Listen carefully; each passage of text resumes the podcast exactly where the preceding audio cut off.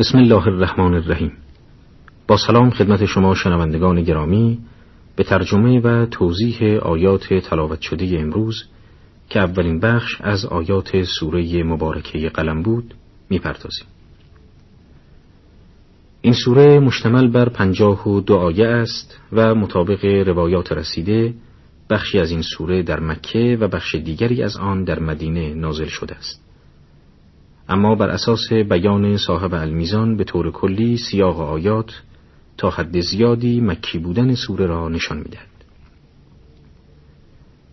در این سوره خداوند متعال ضمن تسلی دادن به پیامبر صلی الله علیه و آله و سلم به واسطه تهمتهای ناروایی که مشرکین به آن حضرت روا داشته بودند ایشان را به وعده های زیبای بهشت و حفظ اخلاق کریمش آرامش بخشیده و پیامبر را شدیدن از دنبال روی مشرکین و مداهنه آنان نهی نموده و تأکید فرموده که در برابر حکم پروردگار و در اطاعت از فرمان او صبر پیش سازد. آیات شریفه چنین آغاز می شود. به نام خداوند بخشاینده مهربان نون سوگند به قلم و آنچه نویسند تو به برکت لطف پروردگارت مجنون نیستی و همانا برای تو پاداشی بدون منت است و تو بر خویی بزرگواری. به زودی خواهی دید و آنها نیز ببینند که کدام یک از شما مبتلا به جنون هستید. به درستی که پروردگارت داناتر است به اینکه چه کسی از راه او گمراه شده. و هم او هدایت یافتگان را بهتر شناسد. در بیان حروف مقطعه تفاسیر مختلفی وجود دارد که قبلا ذکر شده است. اما در خصوص حرف نون در ابتدای این سوره از روایات چنین استنباط می شود که این حرف اشاره به مخلوقی از آفریده های خداوند از جمله نور است یا نهری که در بهشت به امر خداوند خلق شده است. از آن جهت که قلم و نوشتار از بزرگترین نعمتهای الهی بوده که خداوند بشر را به آموختن آن استعداد بخشیده و هدایت فرموده به طوری که بسیاری از نقل و انتقالات معارف و اندیشه ها در طی نسل ها و یا انسان های هم اصر خیش به وسیله آن صورت می‌گیرد لذا به خاطر عظمت و بزرگی قلم و نوشتار خداوند در آیه شریفه بدانها سوگند یاد می کند و خود این سوگند نیز دلیلی بر عظمت این دو نعمت است. آیه شریفه بعدی مطلبی است که خداوند به خاطر آن سوگند خورده است و آن اینکه تهمتی که به تو ای پیامبر زده اند و تو را مجنون خانده اند حرف پوچی بیش نیست و تو دارای عقل کامل و سیرت فرزانه ای هستی و براعت تو از هر عیب و نقص و اتصاف تو به اخلاق کریمه و ملکات انسانی سبب فضیلت تو بر دیگران شد و تو به نعمت نبوت مفتخر شدی. و برای تو پاداش بزرگی در نظر گرفته شده و آن اجر زحماتی است که برای اسلام کشیدی و این اجر قطع نشده و زحماتت هدر نخواهد رفت. ای پیامبر تو سجایای اخلاقی بزرگی داری که در برابر این گونه تهمتها صبر می کنی و خطاهای دیگران تو را سست نمی کند. در آیه بعد بار دیگر یک نتیجه گیری مهم کرده و آن را به پیامبر گوش زد می نماید. پس تکسیب کنندگان را فرمانبری مکن آنها دوست دارند که تو مسامحه و نرمی کنی و آنها نیز با تو سازش کرده و مسامحه کنند پس مطیع هر سوگند پیشه حقیر مشو که نکوهشگر و پادو سخنچین است و مانع خیر است و تجاوزگر و گناهکار و با همه اینها درشت خوب و بیتبار است. آنکه صاحب مال و فرزندان است وقتی آیات ما بر او خوانده شود می‌گوید اینها افسانه های پیشینیان است. آیه ادامه می‌دهد زود باشد که بر بینی درشتش مهر نهیم. آیه شریفه اشاره می کند به این که این تکسی کنندگان دوست دارند به آنها روی خوش نشان داده و سازش و نزدیک شدن در بین باشد. مایل هستند تو از معیارهای اصولیت پا را کمی پایین تر بگذاری. یعنی از دینت کم بگذاری تا به تو نزدیک شوند. کما این که می‌خواستند پیامبر به خدایانشان تعرض نکند تا آنها هم متعرض پروردگار نشوند. معمولا بسیار سوگند خورنده ارزش و احترامی برای متعلق سوگند قائل نیست. چرا که اگر برای صاحب سوگند ارزش زیادی قائل بود قاعدتا احترامش به او سبب می‌شد کمتر به نام او سوگند بخورد. لذاست که در اینجا بسیار سوگند خورنده به عنوان یک انسان پست و فرومایه مورد بحث قرار گرفته است. در اینجا حدود نه صفت رزیله را نام برده است که اشخاص دارای این صفات دشمن دین بوده و پیامبر را به مسامحه در دین دعوت می کردند. این اشخاص علاوه بر این صفات دو صفت بسیار زشت دیگر نیز دارند که آن دو خشونت و بددهنی و بی اصل و نسبی است این گونه افراد نباید مورد اعتنا قرار گیرند و در هیچ عملی نباید پیروی از آنان کرد این گونه افراد وصفی از احوالشان در آیه بعد آمده است. آنجا که می‌فرماید این اشخاص مال و فرزند مغرورشان کرده و تاغی شدند.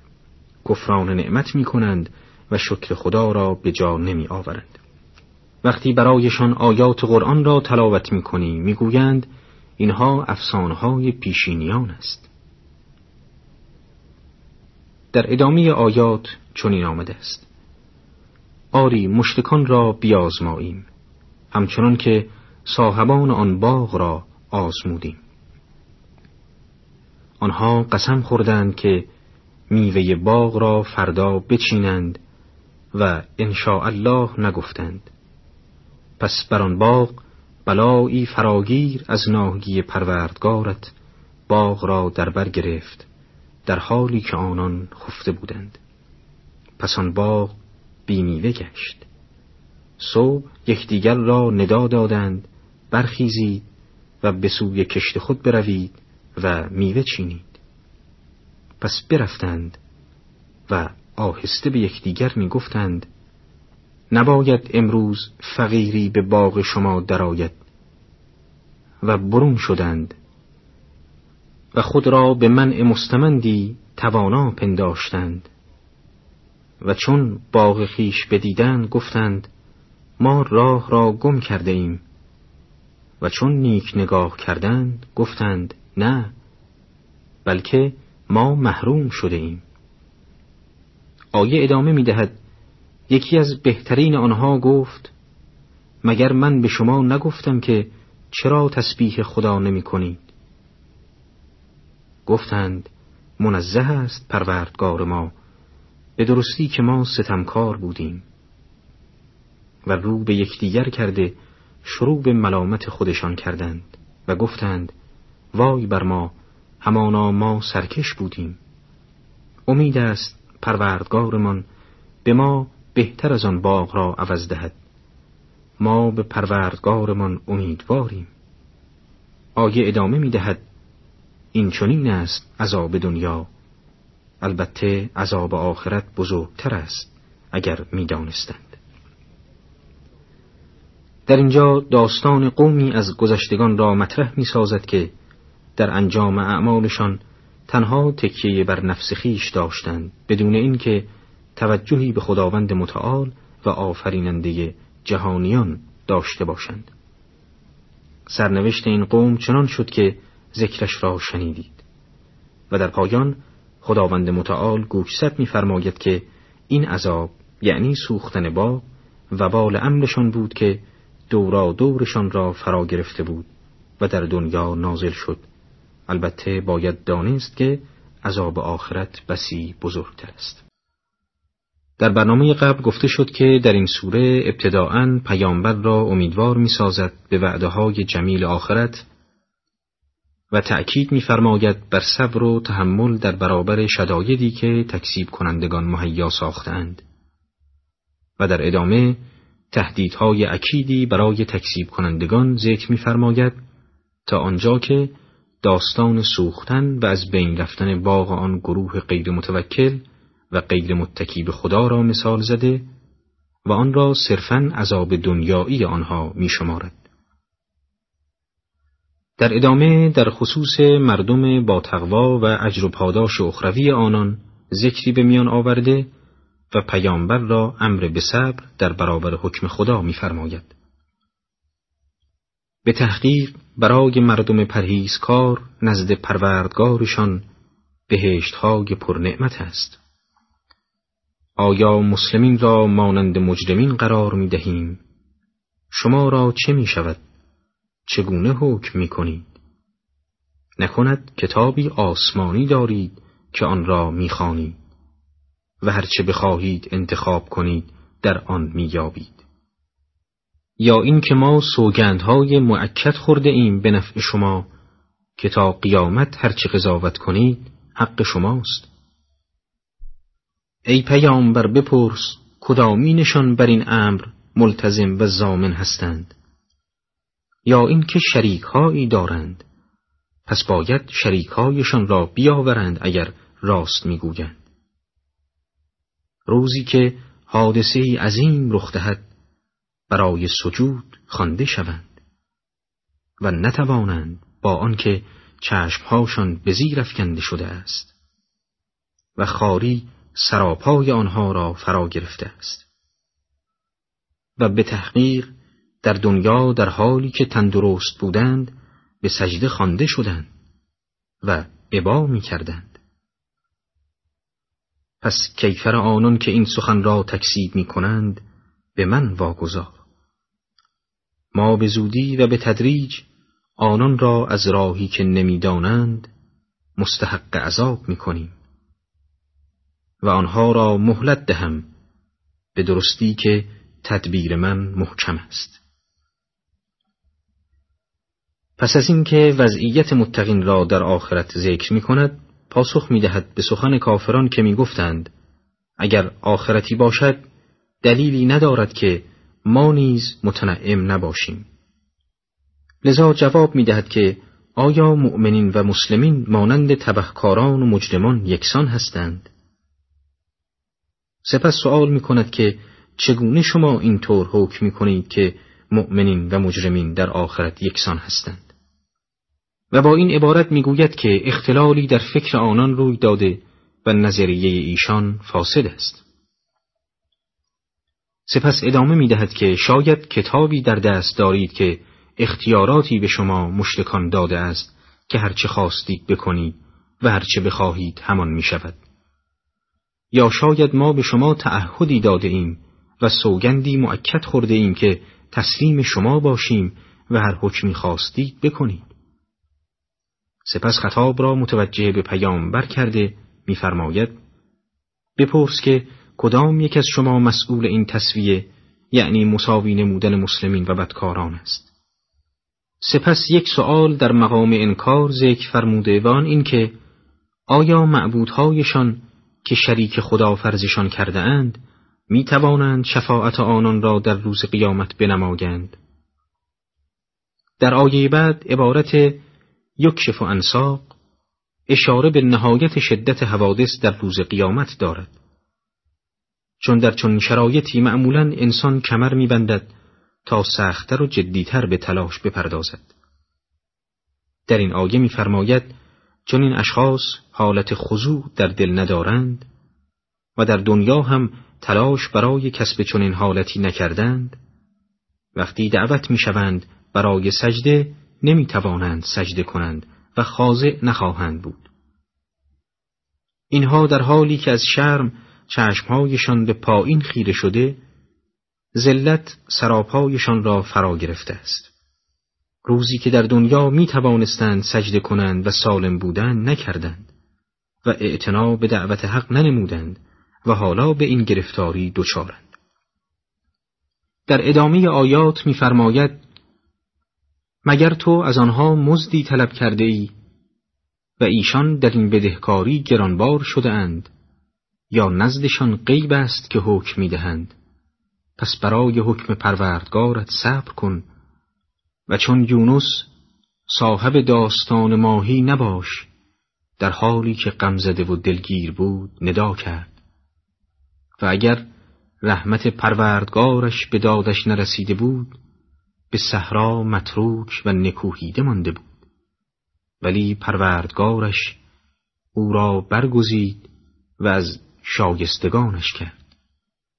و به درستی نزدیک است کسانی که کافر شدند چون قرآن را شنیدند تو را با چشمان خیره خود به لغزش افکنند و گویند او مجنون است در حالی که قرآن جز تسکاری برای جهانیان نیست. در ادامه احتمالات گذشته که بر بهانه کفار ذکر کردید می‌فرماید شاید تو از آنان مطالبه اجر کرده ای که فکر کردند چون مزد سنگین باید بپردازند این حرفهای غلط را می‌زنند یا شاید عالم به غیب هستند و امر قضا و قدر به دست ایشان است. سپس رسول الله صلی الله علیه و آله و سلم را نهی می کند از اینکه مانند حضرت یونس علیه السلام در حین دعا و مناجات خشمگین شده و برای پیش آوردن عذاب برای دشمنانش عجله نماید بنابراین از این آیه تأکید خداوند بر صبر در مقابل پیش آمدهای دنیا و تنگناهای ناشی از کفر تکذیب کنندگان استنباط می گردد. سپس میفرماید اگر لطف خداوند شامل حال یونس نبود او را به بیابان بی آب و علفی میافکند و به خاطر عملی که کرده بود مذمت هم می‌شد. اما لطف خداوند مانع از چنین واقعی شد و او را از صالحان و برگزیدگان قرار داد. ازلاق چنان که صاحب المیزان فرموده است به معنای سر است و کنایه از آن کشتن و هلاک کردن است. و معنای آیه‌ای که شنیدید این است که به تحقیق کافران وقتی ندای قرآن را شنیدند نزدیک شد که با چشم خود تو را به زمین بیندازند. یعنی با چشم زخم خود تو را بکشند. طبق گفته مفسرین ازلاق به ابصار به مفهوم چشم زدن است. و چشم زدن نیز خود نوعی تأثیر نفسانی و روحی اشخاص در یکدیگر یا در اشیاء می باشد که البته نه تنها دلیل عقلی بر نفی آن وجود ندارد بلکه مواردی از حوادث و رخدادها مشاهده گردیده که با چشم زدن منطبق بوده است و روایاتی نیز مطابق با آن وارد شده است. البته برخی نیز آن را جزو عقاید خرافی می‌دانند اما دلیلی بر انکار آن وجود ندارد. کافران چون قرآن را سقیل دانسته و از توجیه اینکه محمد صلی الله علیه و آله و سلم آن را به طریق وحی دریافت کرده باشد عاجز بودند و از طرفی اعجاب آنها نیز برانگیخته شده بود. لذا پیامبر را مجنونی میخواندند که مسخر شیاطین و اجنه شده و قرآن نیز از القاعات آنان است. به همین جهت خداوند در پاسخ این گروه میفرماید قرآن به جز ذکر برای جهانیان چیزی نیست.